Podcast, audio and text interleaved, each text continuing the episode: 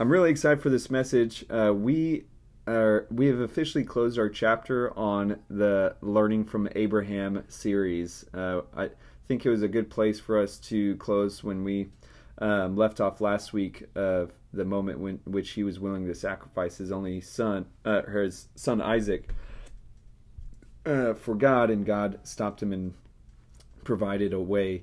And um, we're going to actually jump into the life of Ishmael, the life of Ishmael. And Ishmael is actually one of my most um, favorite stories. Uh, just to jog everyone's memory, Ishmael is Abraham's first son. It is the son of Abraham and Hagar, the the um, the maid servant of Sarah, in which they tried to fulfill God's promise through um, uh, it, but in which um, cause a lot more problems than um, solutions for them. But we're going to look at his life, and it's going to be just this, this one talk today that we analyze his life. So it's not going to be a 10 part series like Abraham. Just one day where we look at the life of Ishmael, and we're going to really unpack his story.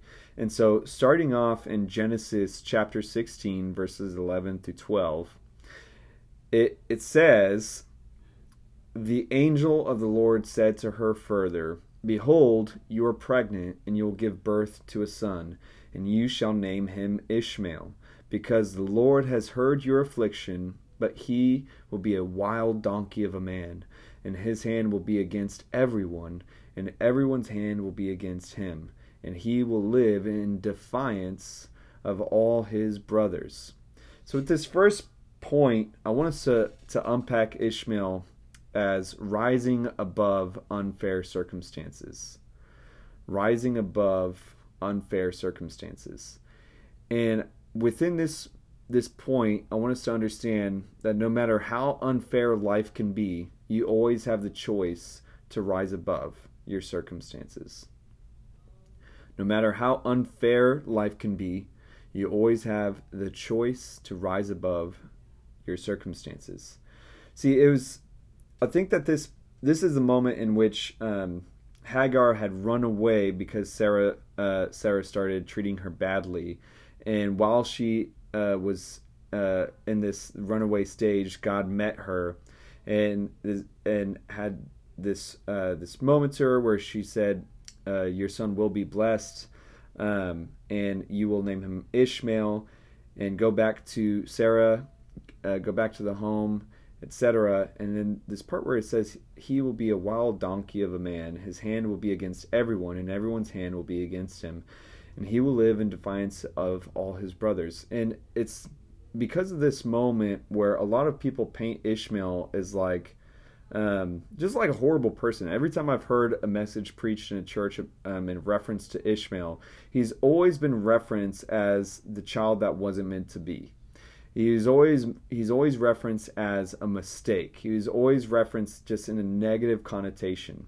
And I want us to take a step back and understand that Ishmael is just not a story. He was a real person, a real person. And I think that the rhetoric around saying things like that is very devaluing to a human being. Because if we say that Ishmael was just a mistake, that he should have never been born, that was uh, uh, that it would have been better for for him to not been born, it I I think that we're promoting that kind of message to other people that are in uh, um, the similar circumstances in which that are unhealthy, because when we when we really take a step back, Ishmael, his story looks a lot like uh, um, a lot of people's stories that are in a very dysfunctional family relationship to where he is literally the son of a father and a side chick.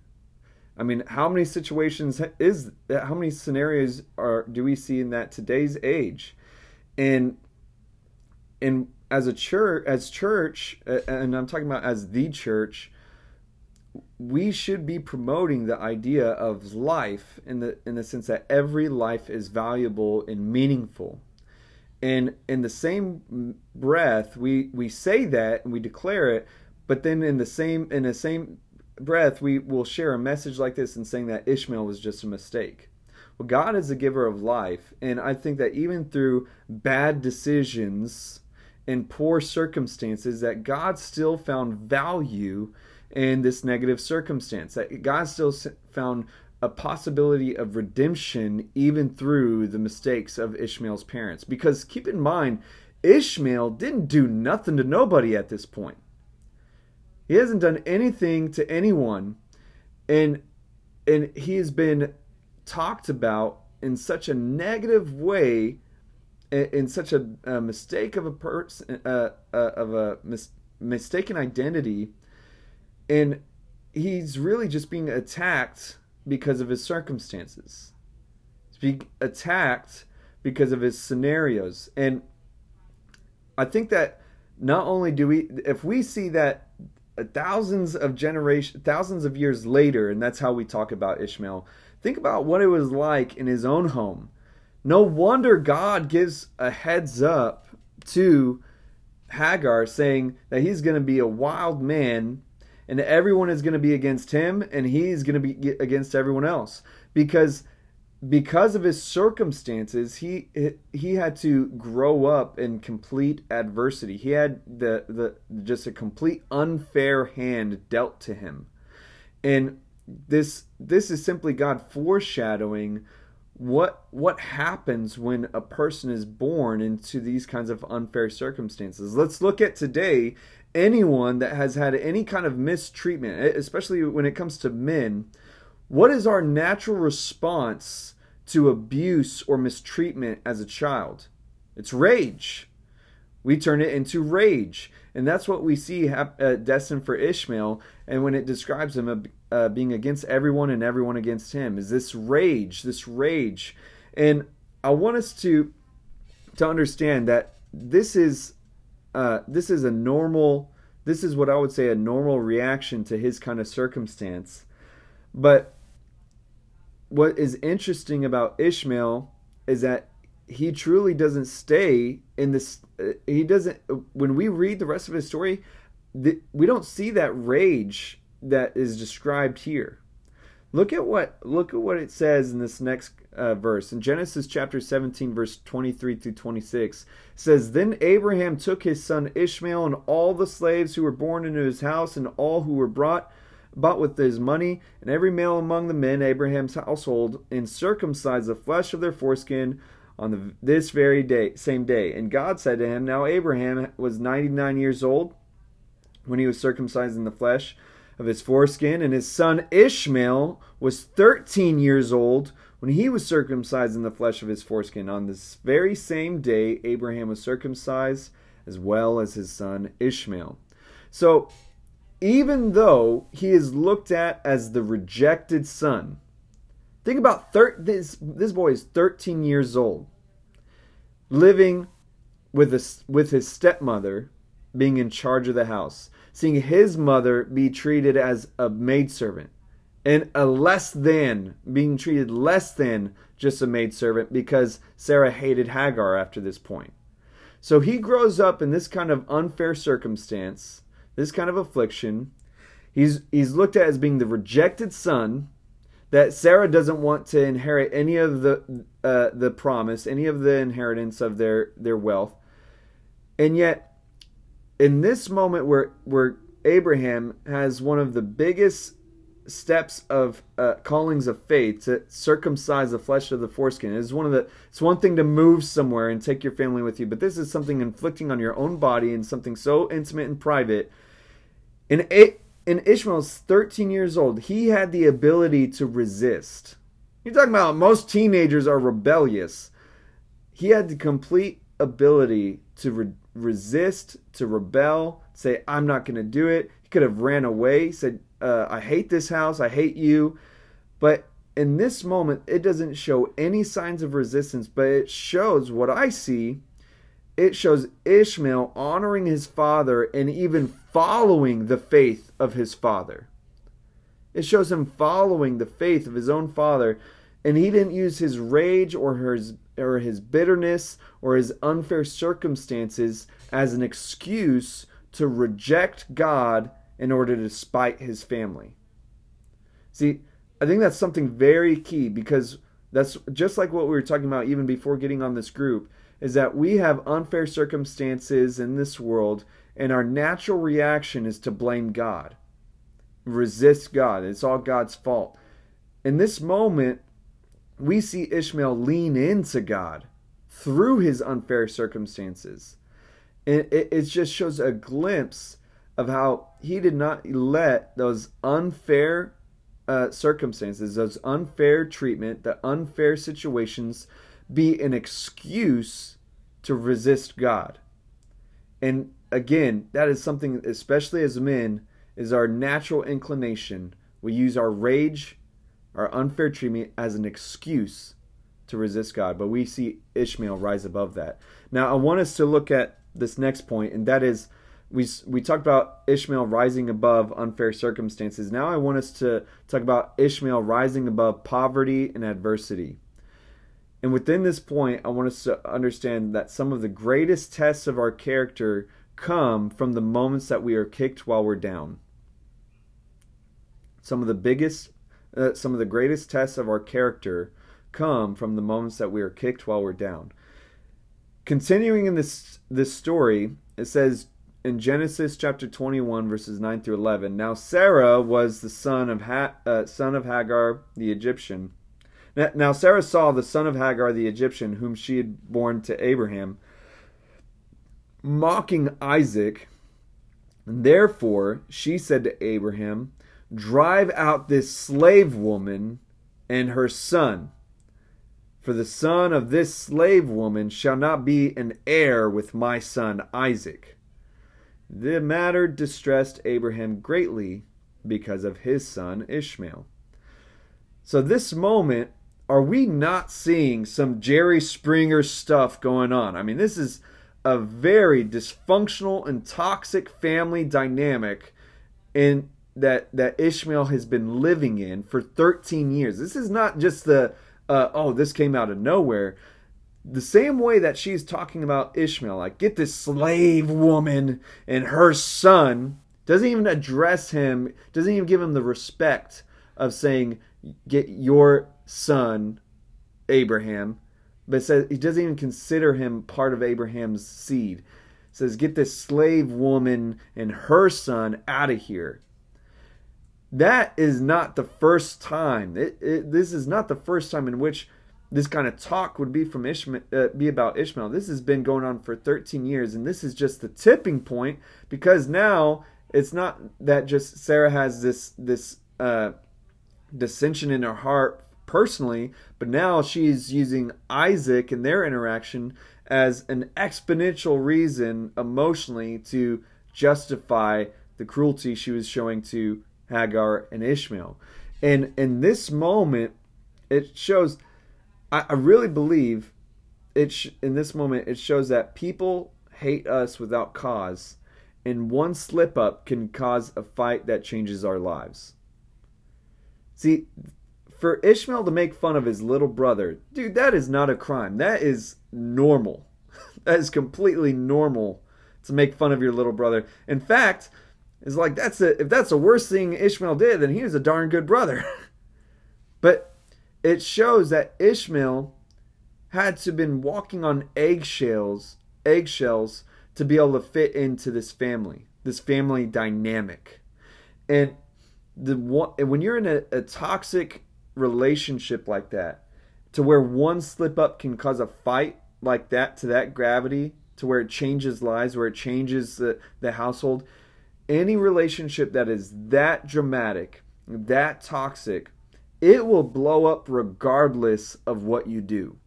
It is waiting to happen.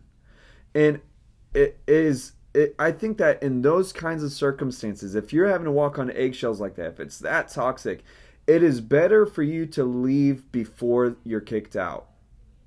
It's better for you to leave before you're kicked out. When I was a youth pastor, and out, uh, um, the the biggest differentiation from uh, from the kind of advice that I would give compared to traditional advice is that whenever kids would tell me like these you know paint a picture of this this horrible horrible home I'd always tell them if it's really that bad then you should move out. If you can't take it there if it's really uh, as toxic as you're describing, then you should just leave and become independent. It will come at a big price. It will cost you, but you won't have to live like walking on eggshells like you you're describing. And those who were making it up or who were exaggerating the the turmoil, they would come back to me 2 weeks later and say we worked it out. but those were that affliction was genuine, that toxicity was genuine they'd move out, and it was one of the best decisions of their lives. They were able to have, be free from that, that intoxicating air. They were able to be free of that that the that walking on eggshells in a place that you're supposed to feel comfortable, and and truly, uh, uh in, in in those kinds of moments, it's like you you need to understand those moments where am I somewhere where I'm celebrated or tolerated, and we should not force ourselves, subject ourselves to that kind of toxic environment because inevitably, just like Ishmael, one day it's gonna it's just gonna snap anyway, and you're gonna you're gonna wish you had left when things were peaceful, rather than uh, carry, carrying your stuff on your back uh, because of, of a, a, dramatic night, one dramatic night at one o'clock in the morning, where everything just hit the wall, hit the fan because emotions were heavy. I mean, that stuff happens all the time, and it's not that it was just that one night, but it's a building up of toxicity eh, uh, over years and years and years to where one day uh, it just blows up. So, truly, it's better for you to prepare to leave in advance rather than waiting for the moment it's kicked out. Look at this next verse. It says, so in uh, the next couple verses, 14 through 19 of chapter 21, says so Abraham got up early in the morning and took bread and a skin of water and gave them to Hagar putting them on her shoulder and gave her the boy and sent her away. And she departed and wandered about in the wilderness of Beersheba. When the water in the skin was used up she left the boy under one of the bushes. Then she went and sat down opposite of him about a bow shot away. And she said may I not see the boy die and she sat opposite him and raised her voice and wept. God heard the boy crying, and the angel of God called to Hagar from heaven and said to her, What is the matter with you, Hagar? Do not fear, for God has heard the voice of the boy where he is. Get up, lift up the boy, and behold, uh, hold him by the hand, for I will make a great nation of him. Then God opened her eyes, and she saw a well of water. And she went and filled the skin with water and gave the boy a drink. So, I think that this scene is really intense because the first time I ever read this part of the story, I imagined like a baby being placed under a bush crying. This boy is a teenager. So you're talking about that in their poverty, they they found no place of rest. They found nowhere to go, and they had no water, no food, to where he is so dehydrated to where she's pretty much carrying him, and lays him down under a bush, as he can't he can't even move on his own. He's this dehydrated, and walks away from him because she she uh, doesn't want to see him die. This is a, a very morbid scene is incredibly morbid. And if you've ever experienced lack, if you've ever experienced homelessness, if you've ever experienced extreme poverty, you, you can get a, a, a small glimpse of what this scene is like. You're talking about a teenage boy crying as he is dying from dehydration, and his mother his mother leaves him alone to die because she can't bear the emotions of seeing him die. And this is a, an incredibly morbid scene. And in this extreme poverty, we see God reach out. What it shows me is that not every rock bottom is our fault. Not every rock bottom is our fault. I think um, one of the, the most self defeating things that people think when they're in poverty, especially extreme poverty, is that it's their fault. And truly, there are times where it's of our own doing. It's our own handling of finances. It's our own uh, stuff that get us there. But it's not every time. I think that this verse shows clearly that, that not every rock bottom is our fault. Sometimes it happens through unfair circumstances. And in the darkest moments of our lives, when we cry out to God, He sees us. I think that that is something incredibly meaningful that we can see in Ishmael. I mean, God lifting his voice to Hagar and speaking to her in this audible way. I mean, what a a, a, a meaningful, magnificent way that uh, he doesn't even send like an angel to to. Uh, it, it's like not this. It's like just God speaks to her, and it, it's such a, a meaningful moment in which we see God reach out, and there are certain moments in which the miracle of provision comes in the form of a lucky shot of an opportunity. Did you notice that that God simply opened her eyes? The well of water was always there. She just couldn't see it. And I feel like in the moments that we cry out to God and we're asking for Him for His provision, for His assistance, for His help, sometimes it looks like God just gives us the ability to see something that was already there that we never noticed. Sometimes God's provision it comes in the form of wisdom. It comes in the form of opportunity. It's not him. He didn't uh, send a, a barrel of water from a cloud to descend upon Ishmael and Hagar, but he opened her eyes to see an opportunity that was that was already there. And when we pray and seek God, it's it's in these moments of distress that praying to God and then looking around at what he may have already given to you in these kinds of moments of distress, pray to God and then look around at what He may have already given to you. Perhaps He'll open some. You could look at the same place again, but God would give you the eyes to see it in a different way. And I want to share one last verse on this part. It says, "And God was with the boy, and he grew, and he lived in the wilderness and became an archer." He lived in the wilderness of Paran, and his mother took a wife for him from the land of Egypt. So, I want us to remember two things. One, it says that it described Ishmael from birth of being this this boy of rage, right? This this, man of uh, seemingly violence, this man of violence, and we also see this pivotal moment in their life in which God showed his provision through taking hold of opportunity. Those two things you see in Ishmael as a man, those two things shaped his life to where he lived in the wilderness and became an archer. It's like he used his, uh, it's the moment that he, uh, uh, the very thing of his youth, his rage, and his the rock bottom moment for his family became his greatest strengths as an adult. The two things of his youth that were the hardest for him became the biggest two strengths of his life as an adult.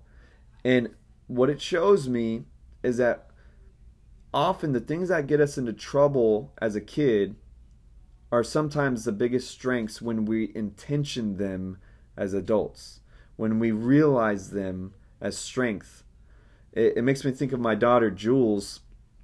My daughter Jules is one of the most relentless babies I've ever experienced in my life. And she literally reminds me of uh, that scene from Captain America where before he gets all buff and he gets beat up as a scrawny little kid, and as they're after they beat him up, he gets up one more time and he says, "I could do this all day." That is my daughter. like no matter what I tell her, say no, you can't do that. We, go to bed. Do this. Do that. We, you don't behave like that. It's almost like I every time she gets back up, I just hear that in my head. Like I could do this all day.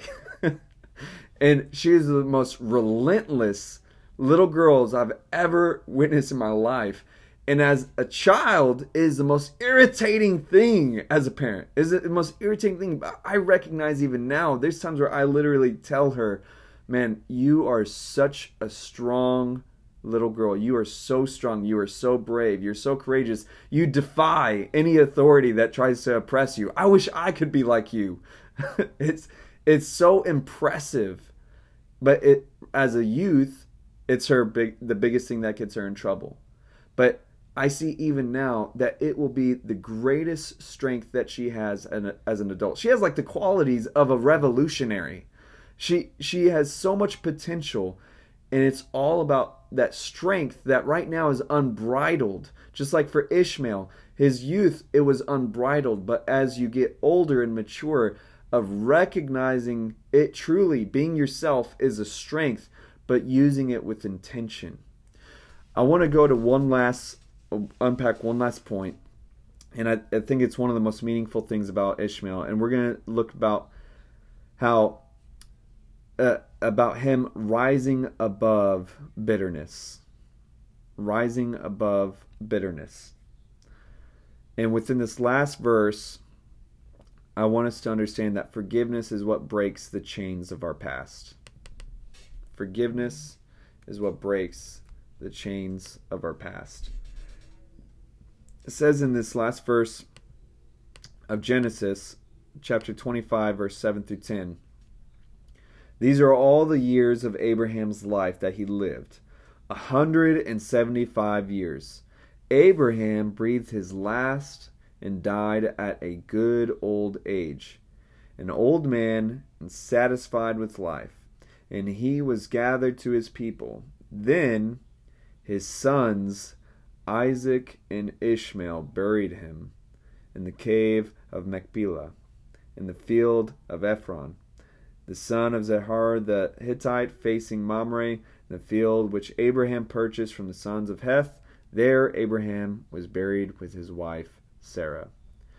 I think that this is so meaningful because at the end of Abraham's life, it says that after Sarah died, he ended up taking another wife and had other children who he sent away he, he would send them away as they would get older because he didn't want them to have the inheritance of his son uh, Isaac. And so it, the Bible does not say that those other children came back for his burial. They could have been there. They could have been there. But it specifically names Isaac and Ishmael being at his burial, bearing, being at his funeral. And I think at in this in the moments that we see Ishmael come to bury his father, I think that we're also seeing him face. Uh, we also see him have this face to face moment with his brother that he was forced to separate from. It never. It never describes Isaac seeing Ishmael again after he was forced to leave. So perhaps, I mean, could they have revisited? Yes. But perhaps, what if this is the first moment Ishmael sees his brother Isaac after being forced to leave as a child, as a teenager? And the fact that this, uh, the fact that he shows up to bury his father, I mean, would you not have immense bitterness towards your father if he, uh, if he listened to your stepmom? Kicked you out of the house with your poor mom, and you both almost died out of poverty, starvation, dehydration, and you were forced to be a man at a young age where you literally had to hunt for your own food to survive?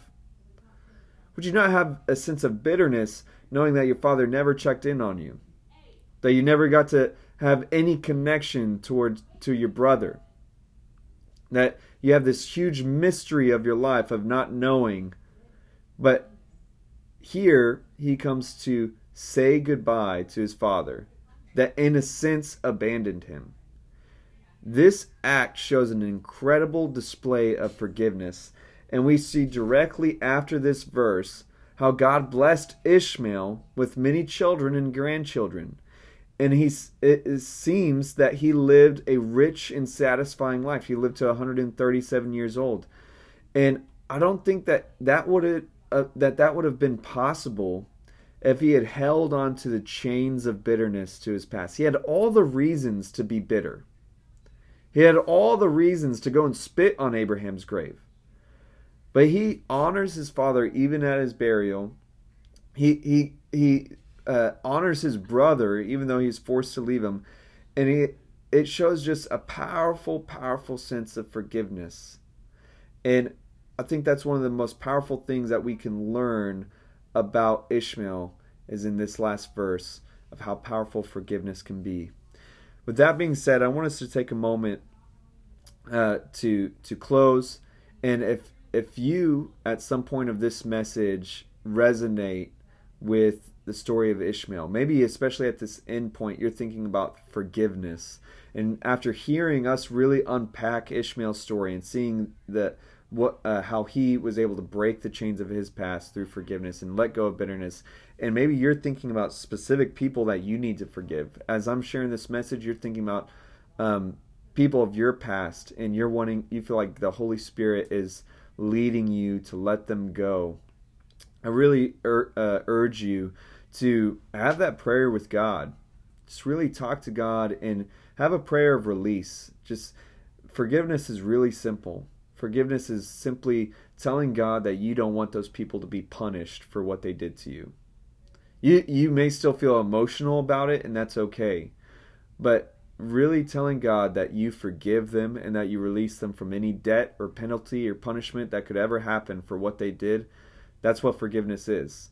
And if you need to have that conversation, you feel that in your heart, I urge you to to not let another day go by. Don't don't sleep on it, but really have that conversation tonight. And maybe you're feeling in your heart that you need to have that a simple conversation with Jesus about having forgiveness in the first place. Maybe you've never made a decision to ask for forgiveness um, through Christ, and you've never made an actual decision to put your trust in Jesus. You want to do that today.